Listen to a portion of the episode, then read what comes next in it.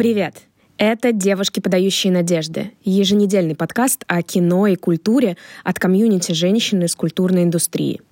Если вам нравится наш подкаст, не забывайте ставить лайки, писать комментарии, обязательно расскажите о нас своим подругам и коллегам и подписывайтесь на наш телеграм-канал. Ссылку вы найдете в описании. Мы собрались сегодня, чтобы поговорить о том, как устроена работа в креативной индустрии. Мы здесь все собрались, в принципе, в этом сообществе, так или иначе имеющие отношение к сфере кино. И это может быть как э, кинодистрибьюция, так и создание кино, прокат, критика, вообще все, что хотите, мы можем все. И внутри этой индустрии часто происходят переходы, трансформации профессиональные, иногда вынужденные, иногда добровольные. Иногда мы совмещаем сразу 10 работ во всех организациях, которых можем, и в одном месте критикуем, в другом рекламируем, в третьем отбираем для какой-нибудь программы фестиваля. И, в общем, устроено все довольно странным образом, вероятно, не очень понятным для тех, кто вне этой индустрии находится. И мы сегодня хотим поговорить про то, как для нас все это работает. Меня зовут Катя Долинина. Я была пиарщицей, куратором проектов, продюсером, директором кинотеатров, критиком и, наверное, кем-то еще, про кого я сейчас забыла. И с нами сегодня... А я Катя Краслиди, основательница проекта Cinemaголикс, главная редакторка Фильм.ру, и еще немножко работала на дистрибьюции с прокатной компанией Экспонента. Привет, меня зовут Маша, я продюсер и менеджер культурных проектов. Я работала и в кино, и в искусстве, и, в общем, тоже, кажется, попробовала на себе каждый из этапов э, производства фильмов. Э, меня зовут Марина Сычева. Я работала в кино. Я мечтала работать в кино с 15 лет. Поработала и больше не хочу этого. Вот. Теперь я работаю документалисткой. Ну что, расскажите, пожалуйста, вы по специальности вообще работаете? Диплом есть, подтверждающий профильное образование? У меня да. Так, какой у тебя диплом? Диплом э, университетский по, кажется, это называлось программа кино и видео факультета свободных искусств и наук. У меня бакалавриат такой, магистратура у меня визуальная культура в вышке в Московской. Я хотела быть кинокритиком, и теоретиком кино, и, и работать в академии, и, в общем, защищать большие докторские и не только диссертации, посвященные тому, как люди смотрят кино. Очень быстро я перестала этого хотеть, но считаю, что профильное образование у меня есть. Не знаю, насколько оно помогает, но anyway. Сейчас я считаю, что я продюсер, и все время говорю, что я продюсер. Но, разумеется, когда я училась в университете, продюсер — это было чуть ли не худшее слово, которое можно было назвать человека в кино. Это был кто-то, кто в моем представлении представлении был максимально далек от э, креативной составляющей, от смыслов и от чего-то более-менее правильного такой коммерческий Эрнст у меня где-то был в голове как продюсер. Слушайте, ну я вообще училась изначально на модельера, хотела работать с Александром Маккуином и, не знаю, жить в Лондоне, но потом в какой-то момент я поняла, что я, во-первых, я не могу шить, я не могу делать работу, на которой нужно очень сильно концентрироваться, да, поэтому я выбрала написание рецензий. Я потеряла немножко интерес к фэшну и начала блог вести Cinemaголикс, потому что я DVD-диски продавала, и мы постоянно фильмы смотрели, я такая, о, как прикольно. У меня интерес вообще кино появился, когда я в первый раз открыла журнал Empire под главной редактурой Романа Волобуева, я почитала его какие-то рецензии, я подумала, боже мой, неужели кино можно не просто задумчиво смотреть с хмурыми бровями, а еще и как бы, не знаю, угорать над этим. И мне как-то это очень вдохновило смотреть кино. Это было это такой, знаете, еще borderline, когда интернет особо не был супер популярный, ты еще особо не скачивала фильмы, ты вот эти вот диски смотрел. Я пересмотрела кучу фильмов, я не могла остановиться, потом в какой-то момент вот сделала «Синемоголиков», чтобы это кино обсуждать.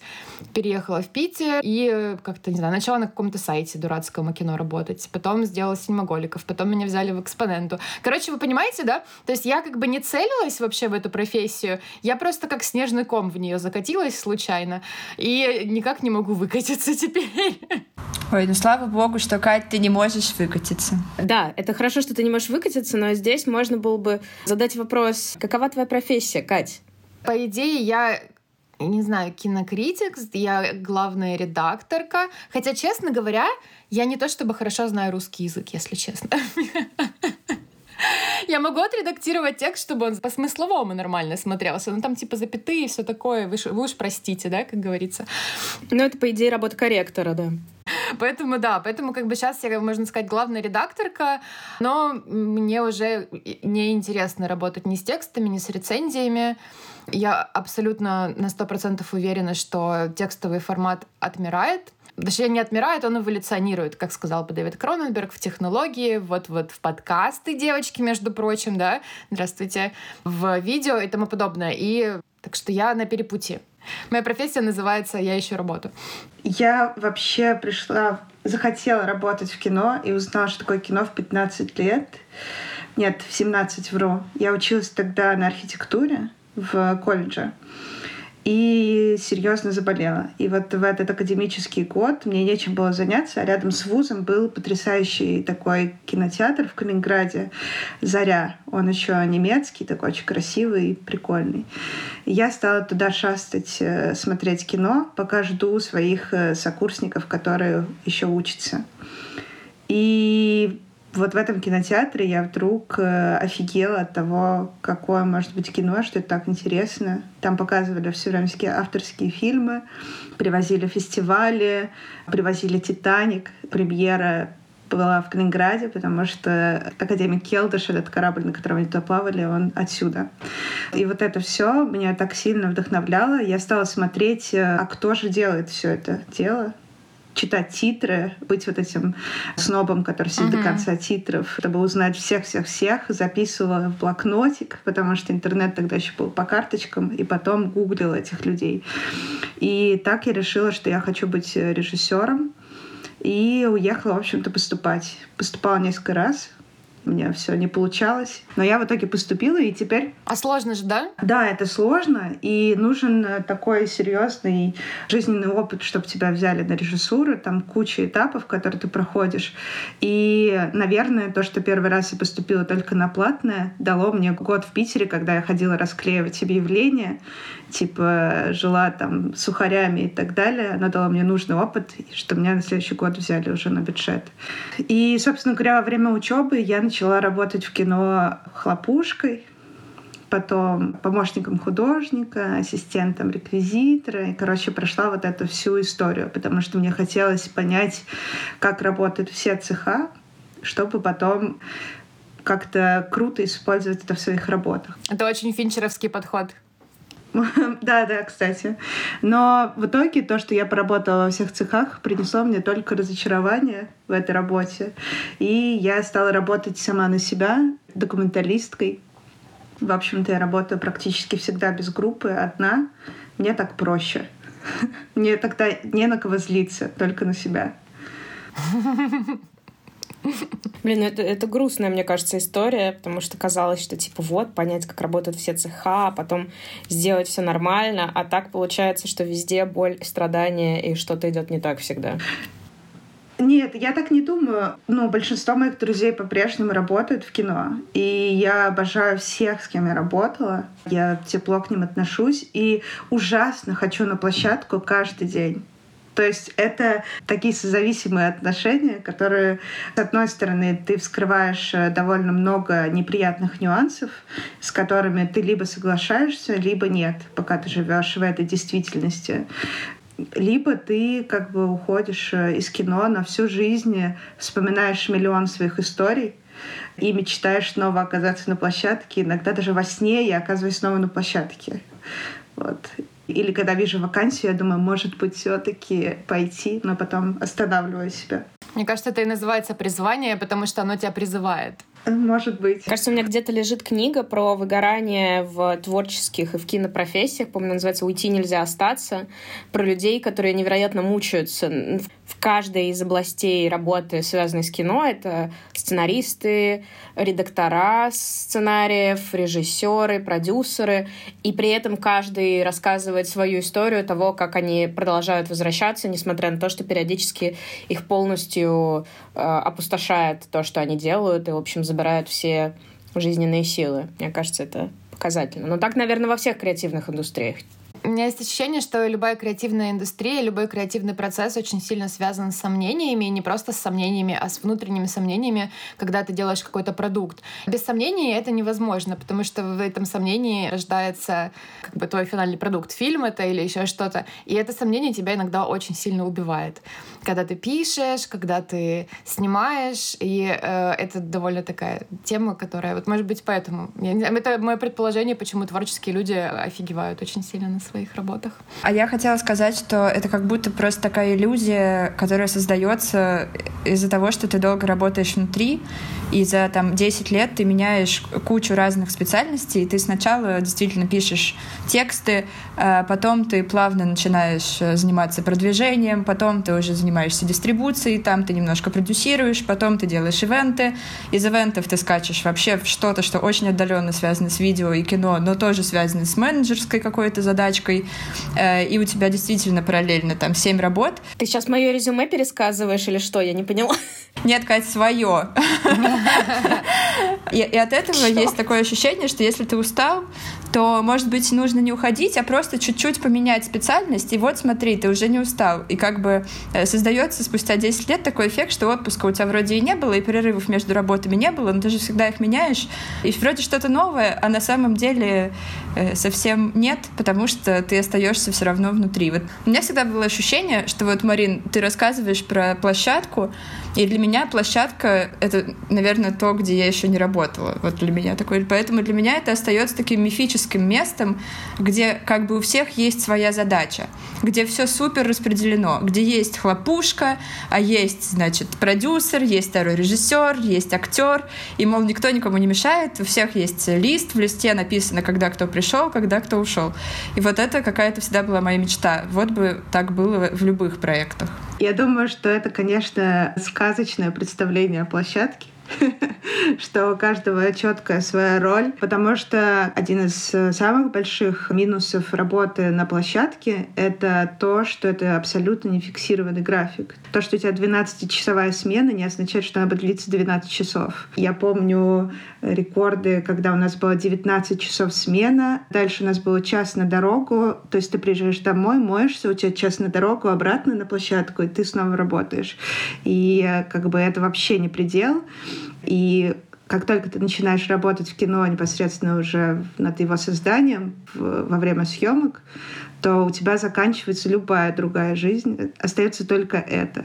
И дальше начинается неразбериха на самой площадке, что в какой-то момент у тебя отключается голова, ты уже ничего не понимаешь, кто-то может тебя подхватить, кто-то не подхватить, начинается шум, гам, ор и так далее. Но в целом все равно это, блин, ужасно интересно. Вот я сейчас рассказываю, такая думаю, ой, как плохо, а самой прям все сердечко уже тук-тук-тук. Я всех вспоминаю, думаю, господи, а сколько всего хорошего параллельно с этим происходит.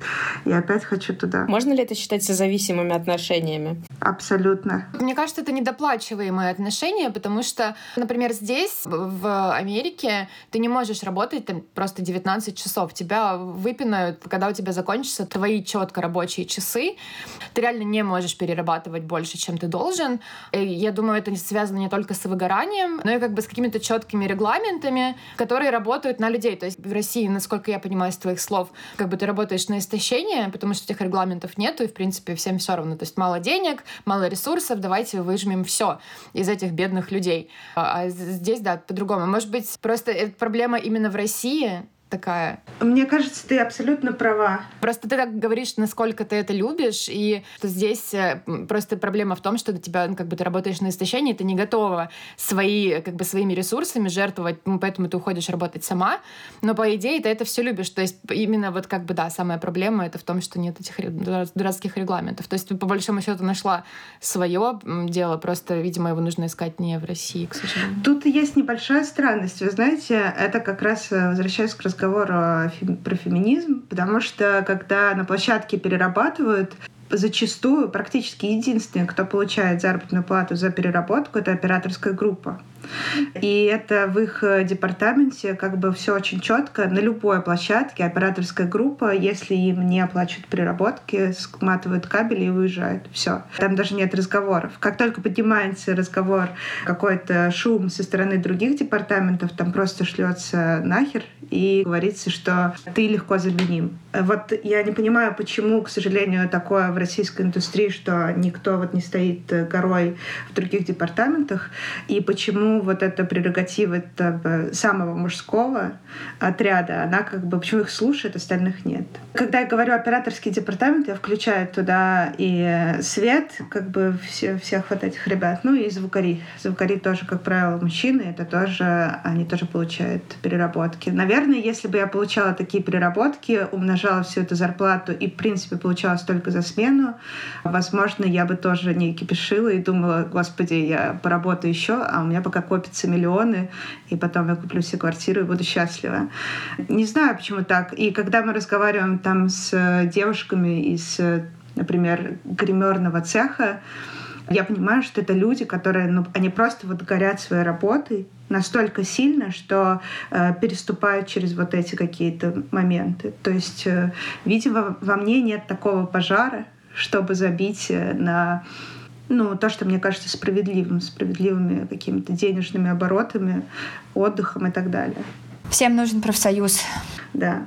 Да, это прям моя боль. Есть же такой образ девочки-менеджера, да, культурного, которая всегда с недосыпом, всегда все виноваты, но она самая больше всех виновата в том, что что-то не так туда пошло, потому что не скоординировала, блин, всех этих мужиков, которые не пришли вовремя куда-то и что-то не записали какое-нибудь видео. Да, это я тоже всегда очень хочу, чтобы везде был профсоюз, но не, не знаю, как сделать так, чтобы он появился вдруг. Вот как будто наш комьюнити — это небольшой профсоюз, где ты хотя бы получаешь какую-то поддержку. Периодически про токсичных работодателей у нас тоже идет разговор. И есть понимание, где могут кинуть, где все устроено через одно место, а если место хорошее, то ты также потом рассказываешь и говоришь, вот здесь нормально, приятные люди, с ними можно продолжать работать, и в целом там запросы адекватные. И каким-то образом эта информация, конечно, циркулирует, потому что мне кажется, что в России более-менее ну, кто работодатели в креативной индустрии, да, это крупные кинофестивали, если мы говорим про дистрибьюцию, более-менее все прокатчики находятся все-таки в Москве, Петербурге, так или иначе офисы, а в регионах это фесты. И одни и те же менеджеры, пиарщики, продюсеры переходят оттуда туда, и все друг друга знают, и все на самом деле в какой-то момент друг с другом поработали. Мне кажется, отличие, наверное, вот того, что описывает Марина про площадку и жизни вот этих культурных менеджеров, о которых мы много знаем, в том, что все-таки на площадке все знают, кто за что отвечает. Что как бы речь о переработках, которые, если справедливости ради сказать, что это, наверное, логичнее назвать не переработки, а дополнительный неоплачиваемый труд. Потому что как бы у тебя есть смена, за которую тебе заплатят, а потом от тебя хотят, чтобы ты еще остался, все доделал, потому что вы по какой-то причине дезорганизованности не уложились в нужный тайминг, чтобы ты еще сутки, двое, еще сколько надо оставался там и делал за ту же оплату, которая предполагалась изначально. Но это просто античеловечно, негуманистично и и, ну, очень плохо. Я хочу сказать, что еще и а, за очень низкую зарплату. Это было мое главное разочарование. Потому что я думала, что когда ты работаешь в кино, ты зарабатываешь горы. А оказалось, что горы зарабатывают только те, кто занимает какие-то э, высокие позиции, типа режиссер, оператор и, ну, тем более актеры. А остальная группа зарабатывает очень мало. Это прям такое неприятненько. Да, но вот на самом деле это то, что это все не очень хорошо оплачивается, особенно, ну вот лет пять назад или семь вообще никто не представлял, сколько ты можешь получать за работу, ну, из нас. Когда ты только начинаешь, и тебе просто говорят рандомную цифру в качестве зарплаты, и ты думаешь, о, прикольно, моя стипендия была 1300, это в шесть раз больше, чем 1300, отличная зарплата. И начинаешь как бы так, и это, ну, один из основных э, толчков как бы твоих вот к этой мультизадачности, мультиработе. Ты работаешь на одной работе до 6 вечера, на второй после 6 вечера. А вдруг ты слышишь, что есть сценаристы, они за серию миллион получают. И ты такой, господи, да ладно. Ну все, я тогда буду сценарист. И вот ты начинаешь как бы делать еще какие-то вещи параллельно. И понятно, что в идеальном мире, где ты работаешь 8 часов в день, в конце получаешь конфету и как бы ставку, ну, которую ты по твоему мнению, заслуживаешь, этого, наверное, бы не было. Да, я тоже думаю, что во многом, почему люди, наверное, уходят из киноиндустрии, которая на площадке за низкую оплату, потому что совмещать с ней еще что-то невозможно, а выжить, судя по всему, на эти деньги тоже невозможно, ну или очень тяжело. А вот эти менеджерские задачи, где еще каждая задача абсолютно размыта, и ты отвечаешь сразу за все, и при этом ни за что, и как бы периодически ты еще и не можешь влиять на результат, но потом за него отвечаешь, тебе приходится совмещать несколько работ, а, потому что тебе все еще очень мало за это платят, и как бы кажется, что это все посильно одному человеку, и плюс, ну вот просто есть такая мода, что а, каждый уважающийся себя человек в Москве работает там типа на двух-трех а, работах. И что такого? Все так делают, и ты так можешь сделать. Наверное, чтобы закончить тему размывания задач и несправедливости э, всей этой сферы, я бы хотела сказать, что когда ты заканчиваешь, особенно у тебя профильное гуманитарное образование, ты приходишь на какую-нибудь свою первую работу и смотришь большими глазами на своего работодателя и очень благодарен за то, что ты где-то э, оказалась. Зачастую список задач тебе ставят не исходя из твоей зарплаты или специальности, на которую тебя взяли, должности, а исходя из того, что ты можешь. И как бы в итоге на одного человека наваливается, на человека, который рад, вероятно, оказаться в этом месте и вообще иметь такой доступ к этой индустрии, наваливается просто комом огромное количество разных, не связанных между собой задач, и потом как бы человек там заканчивает работать и думает, а я вообще кто? А я как бы... А, а, а я что делать-то должен? А как это называется? Потому что по факту потом э, ты садишься и начинаешь изучать. Так, кто такой ивент-менеджер? В смысле делает только мероприятия? А пиар-менеджер разве не делает мероприятия? Да подождите. И как бы в итоге начинается дикая мешанина, потому что все это скидывается, как правило, на одного человека который должен уметь все. Ну, то есть, пока ты не изнутри да. эти границы не начнешь отстаивать, никто не будет бережно относиться к оплате и ни к чему остальному. Да, но это надо иметь уже какую-то сформированную голову, э, в которую уже кто-то уложил или ты уже уложил вообще представление о том, что есть разные специальности, что есть люди, которые отвечают за SMM, а люди, которые отвечают за ивенты. Мне кажется, что Э, ну вот, э, я хотя тут хвасталась, что у меня профильное образование. Разумеется, это профильное образование тебя никак не учит к реальности, и как, как это все работает в реальной жизни. И никто тебе не объясняет, что слово «продюсер» само по себе практически ничего не значит, кроме навыка как бы доводить до конца дела.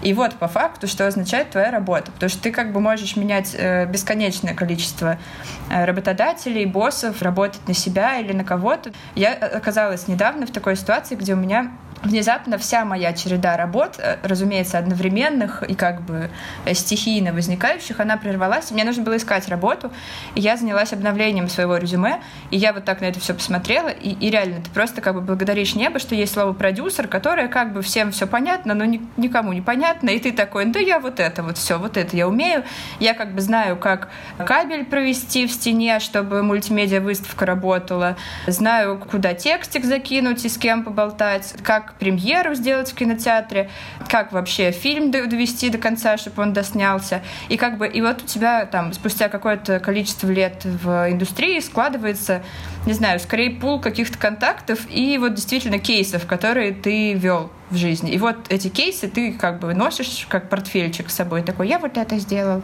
И еще вот это я делал, давайте я для вас то же самое сделаю, а вы меня, вы меня назовете. Вот как вы меня назовете? Как это? Назови хоть горшком, такой мой с порошком.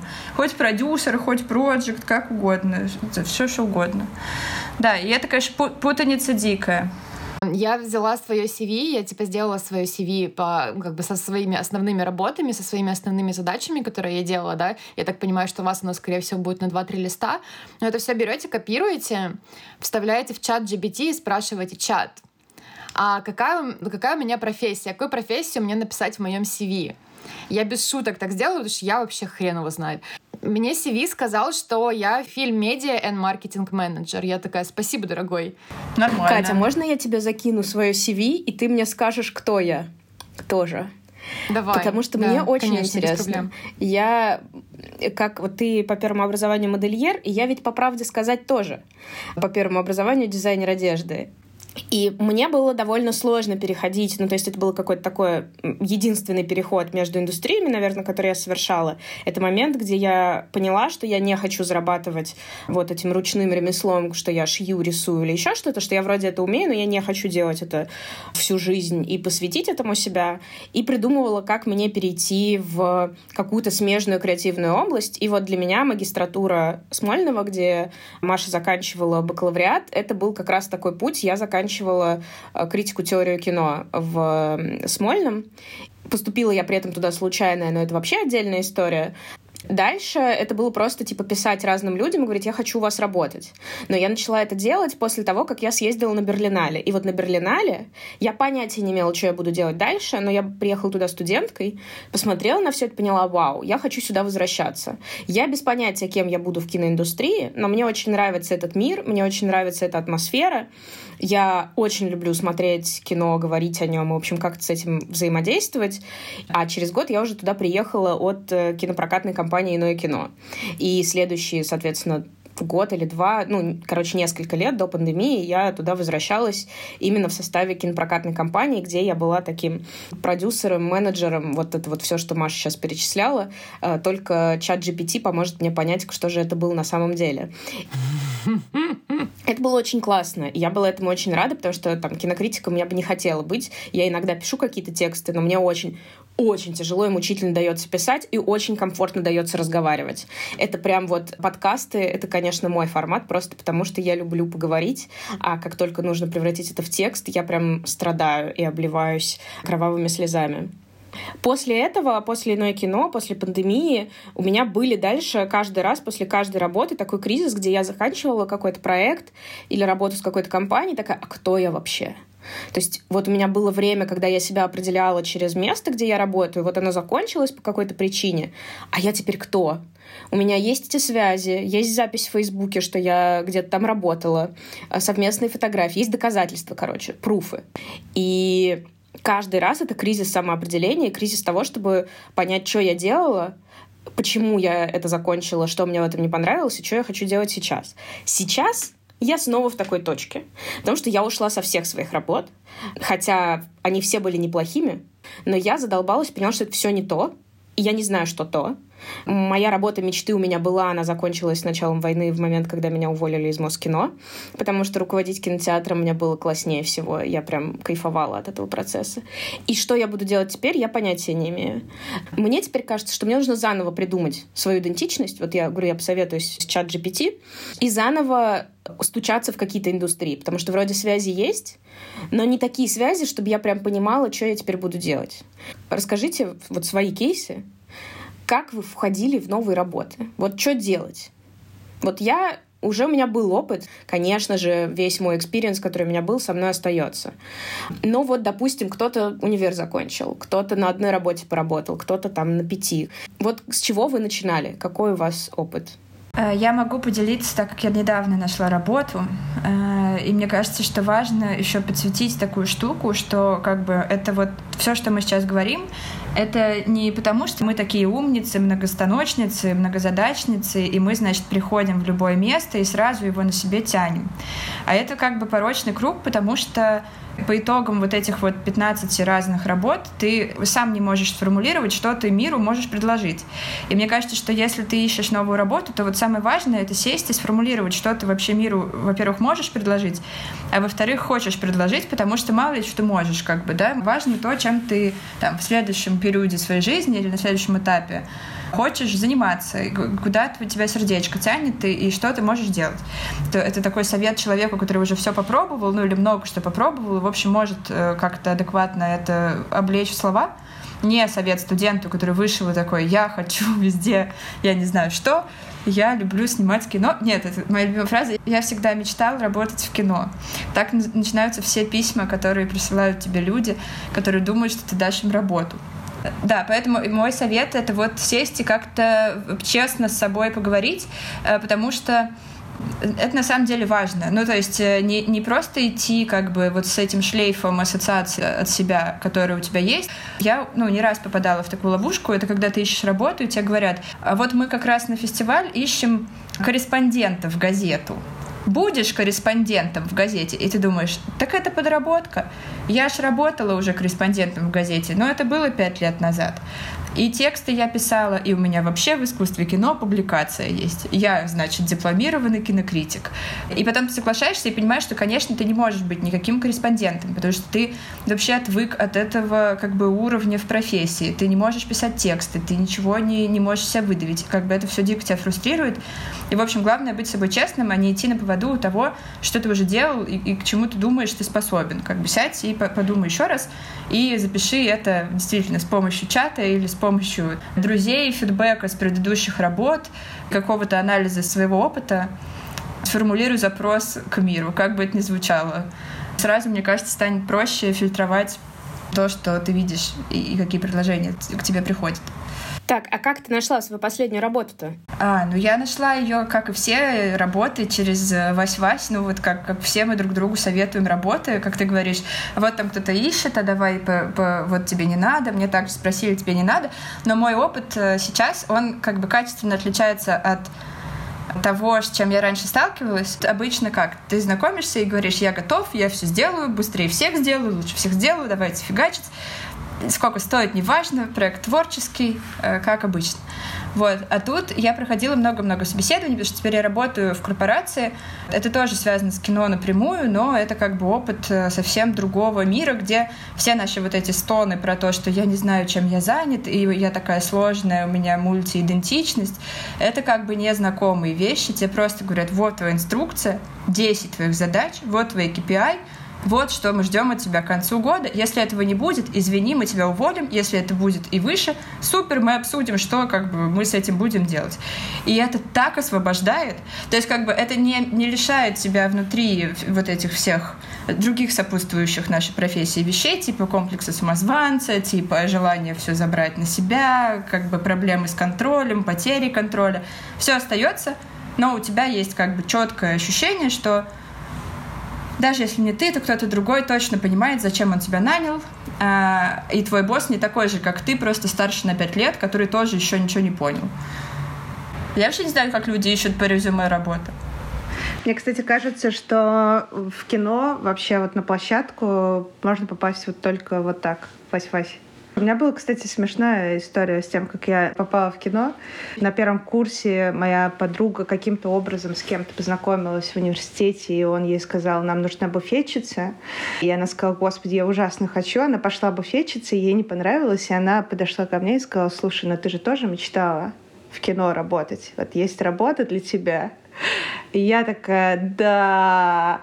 А чтобы вы понимали, я поступила, ну, как бы позже, и на тот момент мне, наверное, где-то 23. И вот я иду 23, буфетчица в кино, я очень счастлива, и попадаю на сериал, был такой сериал, четырехсерийный фильм «Небесный суд».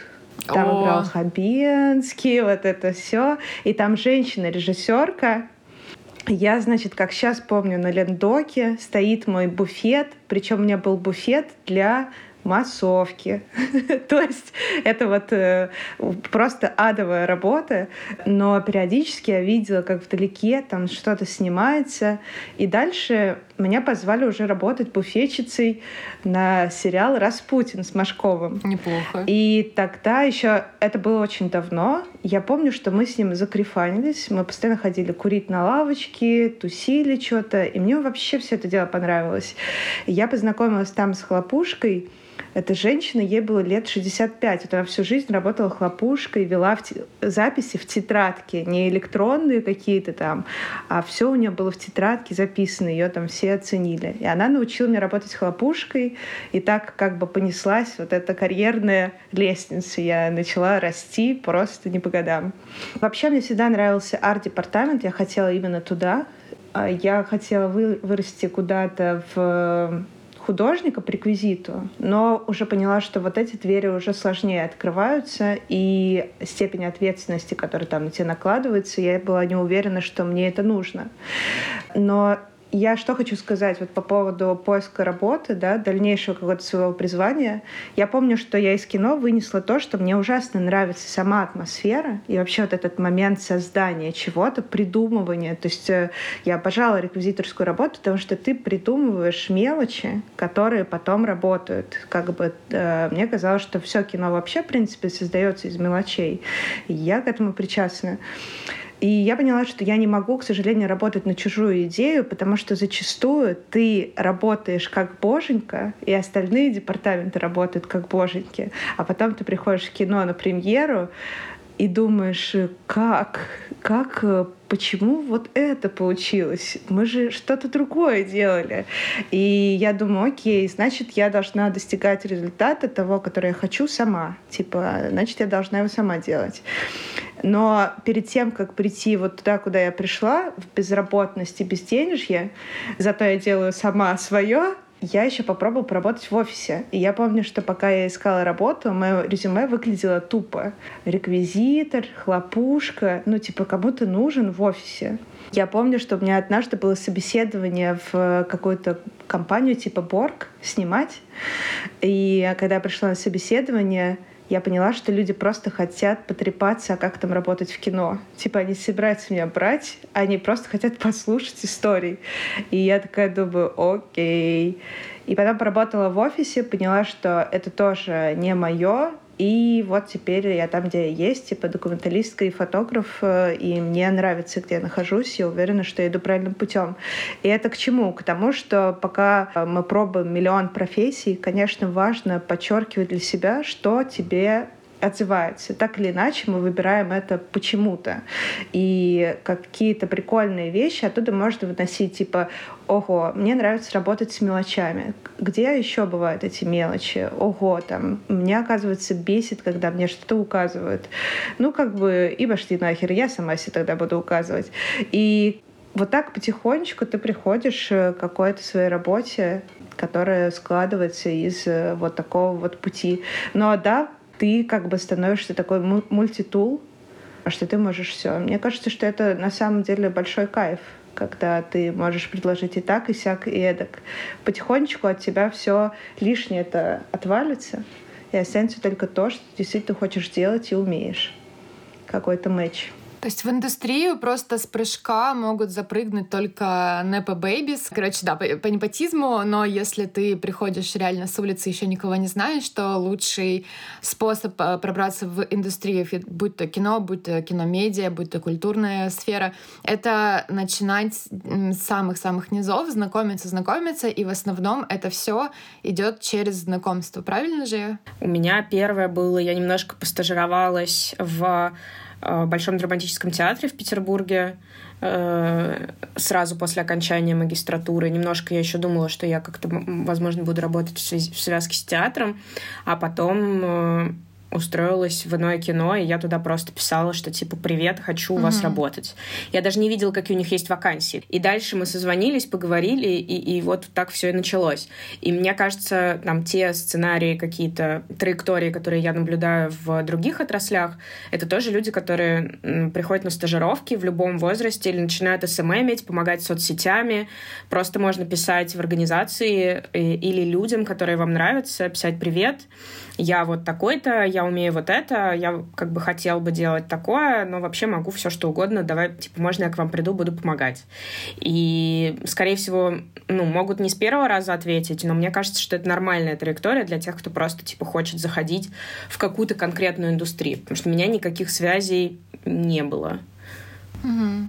Да, я тоже писала всем. Э, у меня даже есть сообщение, которое я писала на там, втором курсе университета Антону Долину, которое я писала ему в Facebook, э, и оно было такое, типа, Антон, здравствуйте, меня зовут Мария, э, я, значит, вот учусь на кино, и если у вас есть работа, то я буду рада ее поработать.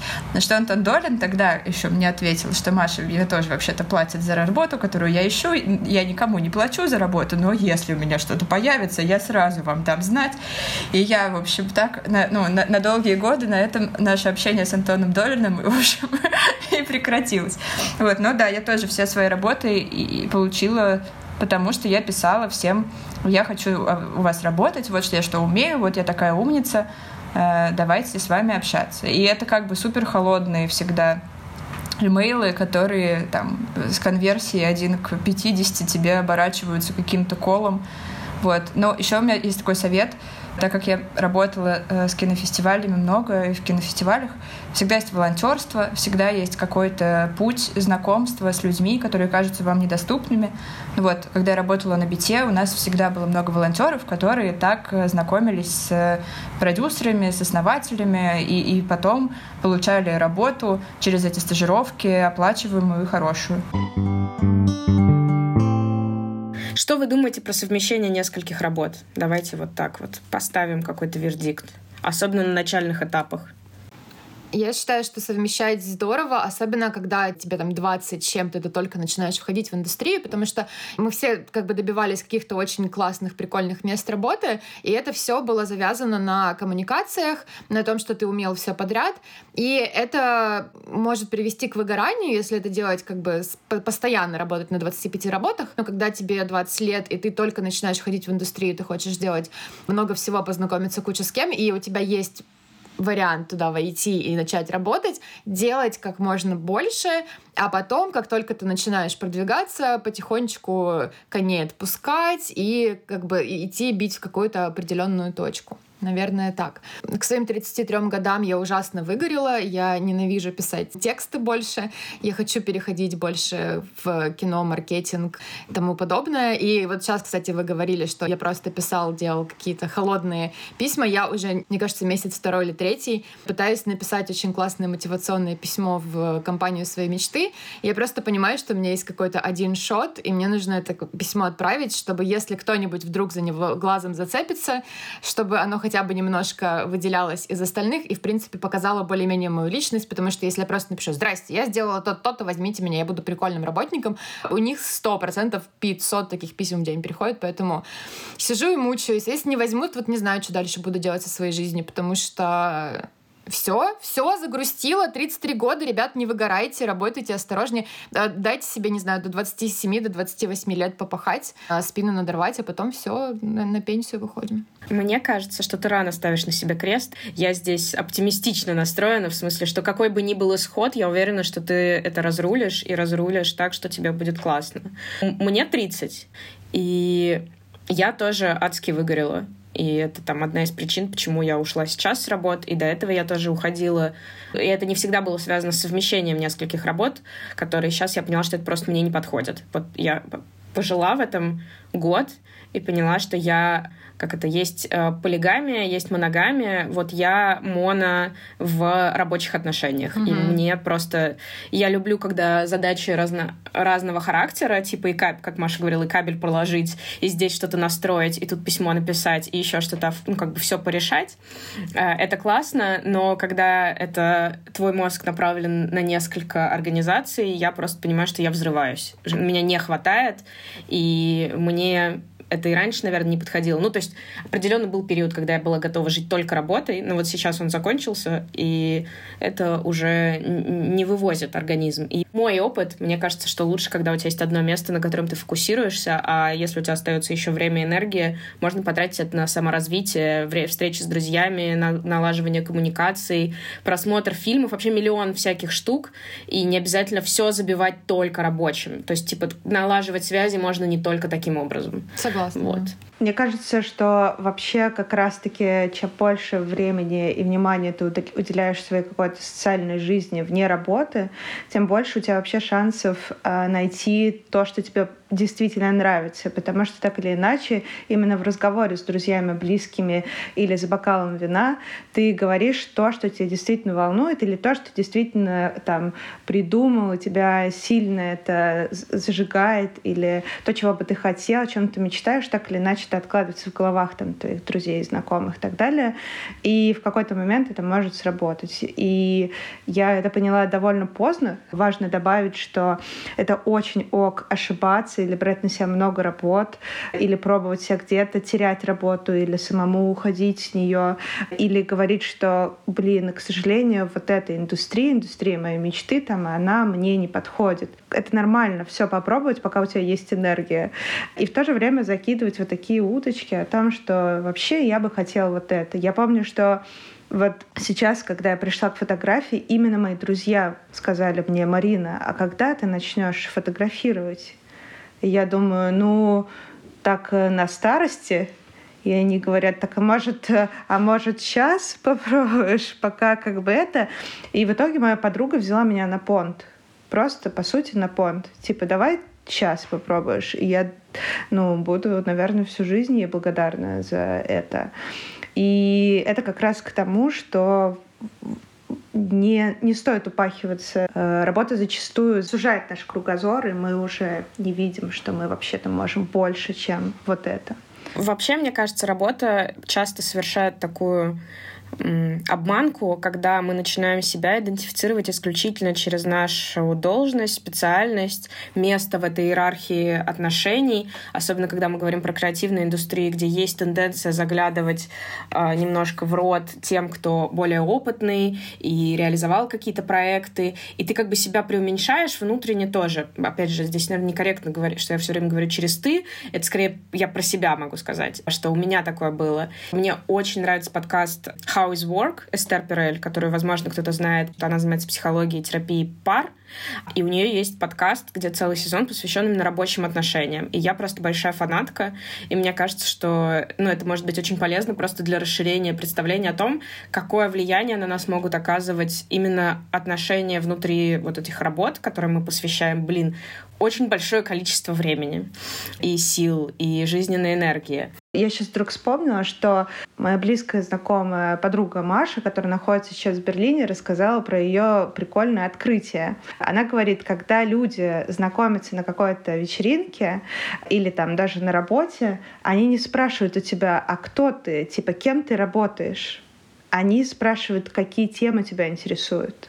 И она говорит, для меня было удивительно, потому что обычно, когда ты работаешь, э, там, ну, она работает в театральной сфере, работала в России, и у нее спрашивали, ну, в каком вузе ты училась, а что поставила, а там как бы людям вообще по барабану, что ты поставил, вот какие темы тебя интересуют, там, равенство, братство или что.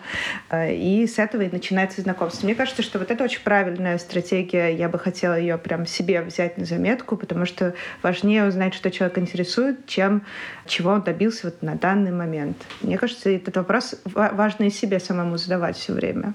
Ты очень хорошо эту тему подметила, потому что у меня, к сожалению, абсолютно противоположные чувства. Я, во-первых, всегда, когда представляю кому-то своих друзей, говорю, где они работают, потому что у меня, у меня есть такое ощущение, что то, где ты работаешь, это как будто бы тебя идентифицирует. То есть это культурная менеджерка, и у тебя портрет человека как будто больше прорисовывается. Я себя от своей работы отделить совершенно не могу, потому что это как будто часть моей идентичности. Ну, там, типа кино, там, не знаю, говорить о кино, бла-бла-бла-бла. Это как бы часть моей идентичности. И насколько я понимаю, что ты говоришь абсолютно правильные, когда, не знаю, критические верные, логичные мысли, я понимаю, что у меня есть супер такое сопротивление к ним, потому что я сейчас, не знаю, там как бы хочу найти работу, которую я хочу делать. У меня есть огромный ужас, потому что я сейчас как бы в чужой стране, а мне все придется делать с нуля, и я готова, не знаю, работать на супер низкооплачиваемой, низкой должности только там, где я хочу работать, куда я хочу тратить свое время, потому что такое впечатление, что если я начну работать ради того, чтобы заработать деньги и просто прожить, у меня сломается абсолютно голова.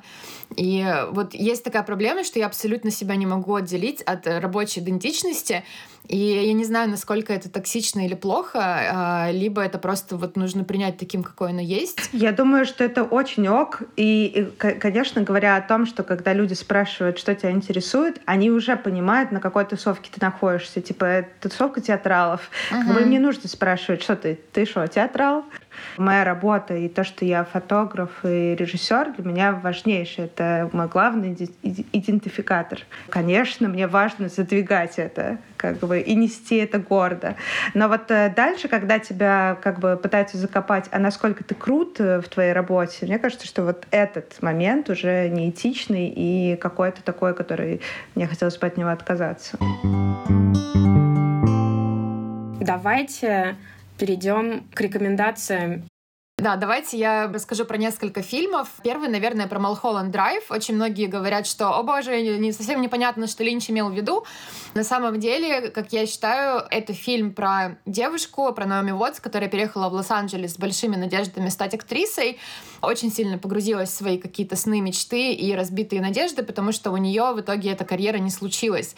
И это как бы такой приятный, приятный сон, который оборачивается ночным кошмаром о том, э, как ты хочешь хочешь проявить себя в какой-то индустрии, и в итоге все твои мечты рушатся. Это я начала с очень грустного. Потому что на самом деле, я когда искала фильмы, все э, фильмы, они про историю успеха. Нету фильмов про людей, у которых что-то не получилось. А мне вот очень хочется посмотреть э, фильм про людей, у которых что-то не получилось, потому что, знаете, чисто, не знаю, relatable хотя бы что-то было бы. Ты бы чувствовал себя не таким одиноким И фильм, который обязательно поддержит и даст немножко сил, это «Британи бежит марафон». Про девушку, которая работала на ужасной работе. Ей, ее, в принципе, не особо устраивала своя жизнь, ей рушились отношения с друзьями. Она на приеме у врача попросила выписать ей Адерол. Это такое лекарство от СДВГ, которое очень многие в Америке э, абьюзят. Вот, ну понимаете, да, каким людям пользуются. Поэтому доктор на нее посмотрел, сказал, знаешь, тебе э, нужно немножко, там, не знаю, потерять веса, а то у тебя вот тут э, будет сердцем проблемы. И она начала бегать марафон, и у нее очень много на этом пути не получалось. А, ей просто приходилось все снова начинать заново.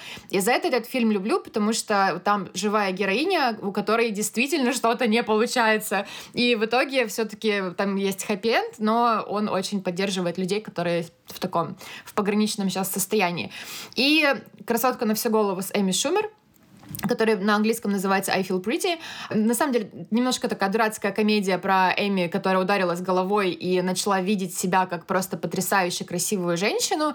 И после того, как а, у нее какие-то в голове переключились настройки о том, что я некрасивая, значит, я ничего не достойна, и тут я красивая, значит, я достойна всего. И просто изменив свое мышление, она и с классным чуваком познакомилась, и на работу устроилась, и то есть, пятое, десятое.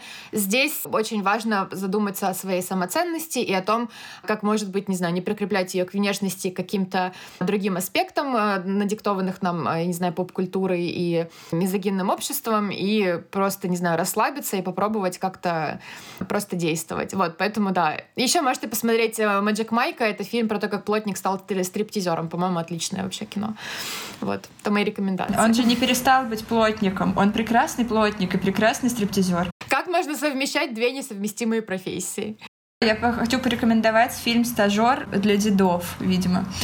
Про то он для меня, что самое главное — оставаться как бы открытым к миру и к новому опыту. Это такой фильм, э, где пожилой человек устраивается стажером в агентство и сталкивается на своем пути с рядом очень понятных препятствий в виде коллег, которые его недооценивают, в виде босса, который э, не знает, как с ним обращаться правильно и как к нему подступиться. Для меня самое клевое в этом фильме то, что что Понятно, что внешние препятствия всегда будут. Но вот меня восхищает в этом чувачке то, что я бы уже точно себе сказала, что мне уже поздно, я уже все, я отработанный материал, мне пора домой и спать. А он очень бодро челленджит свою жизнь на какие-то новые штуки, новые повороты. И мне кажется, что вот это чувство — это самое главное в этой мысли про смену работы и смену сферы, и вообще как бы про shift внутри какой-то своей, э, своего представления о том, чем ты занимаешься.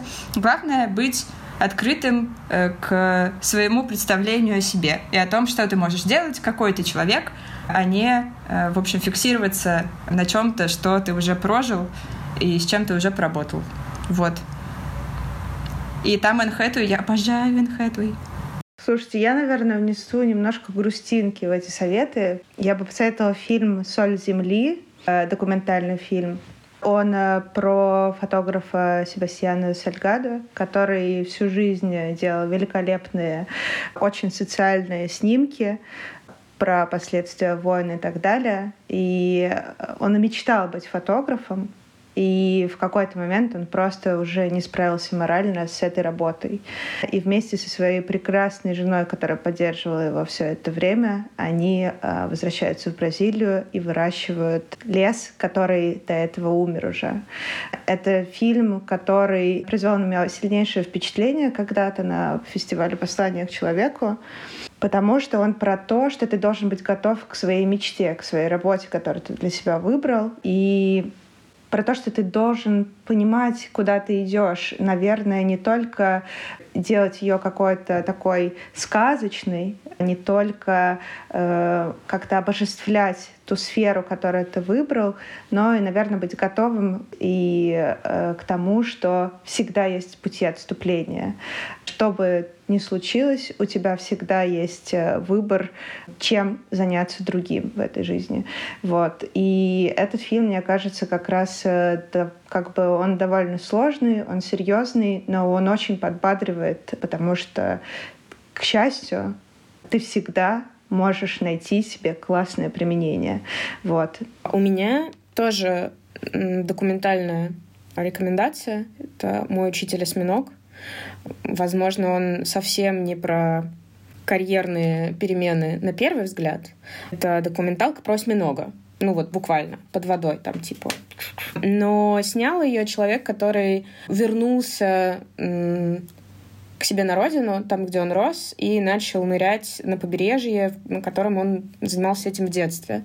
И перед этим там тоже вообще-то следует история некоторого выгорания в той индустрии, в той профессии, в которой он до этого э, пытался реализоваться. И вот эта история про то, что можно сменить фокус внимания и найти опору, вдохновение и пересобраться, в том числе профессионально, в абсолютно неожиданных и непредсказуемых местах. И что даже если сил совсем не осталось и кажется, что ты там больше не хочешь ничего делать, не, не надо бояться делать шаг назад и, в общем, заново смотреть на то, чем ты занимался до этого. Еще я хотела посоветовать э, сериал «Удивительная миссис Мейзел». Мне он... Я не смотрела все сезоны, но мне очень нравится в целом завязка и начало про девушку, которая разводится и неожиданно открывает в себе талант э, стендап-комедиантки, такую как бы амбицию, которая никогда не реализовывалась в ней, пока она была исключительно домохозяйкой, но в ситуации кризиса у нее вдруг э, прорвалось что-то новое, что она раньше в себе не осознавала. И мне кажется, что это довольно вдохновляющая штука про то, этом, какой бы ты талантливая и гениальная ни была, какой потом придется проделать путь, чтобы действительно превратить это в карьеру и профессию, что как бы одно дело подметить в себе что-то, а другое дело раскрыть это в полной мере. Вот. Ну еще последняя моя рекомендация — это подкаст, о котором я уже сказала, «How is Work» Эстер Пирель. Он на английском, но, насколько я помню, там есть сайт, на котором есть все расшифровки, и расшифровки, соответственно, можно прогнать через Google переводчик. Ну, то есть я понимаю, что не всем, может быть, там ок э, все это слушать э, на английском, понимать. Так что можно по-разному добраться до этой информации. Это история именно про рабочие взаимоотношения. Там в каждом эпизоде это реальная терапевтическая сессия пары не в романтическом смысле, а пары коллег, друзей, товарищей, людей, которые каким-то образом связаны именно в рамках их работы. И вскрывается то, как мы приносим себя в наши рабочие отношения, как это влияет как бы взаимно и на личную жизнь, и на то, как мы себя чувствуем на работе. В общем, мне кажется, что это очень полезно для всех нас, с учетом, что у нас есть эта идея полного служения и погружения в наши профессиональные дела и привычка абсолютно забывать про себя, как-то растворяться. Вот, мне кажется, что это может быть не бесполезно. Мне кажется, отличное завершение будет сказать э, всем слушателям, чтобы они не забывали себя. Да. Спасибо, девочки. Всем спасибо большое. Пока-пока. Следующий эпизод через неделю. Спасибо. Спасибо. Хорошего дня.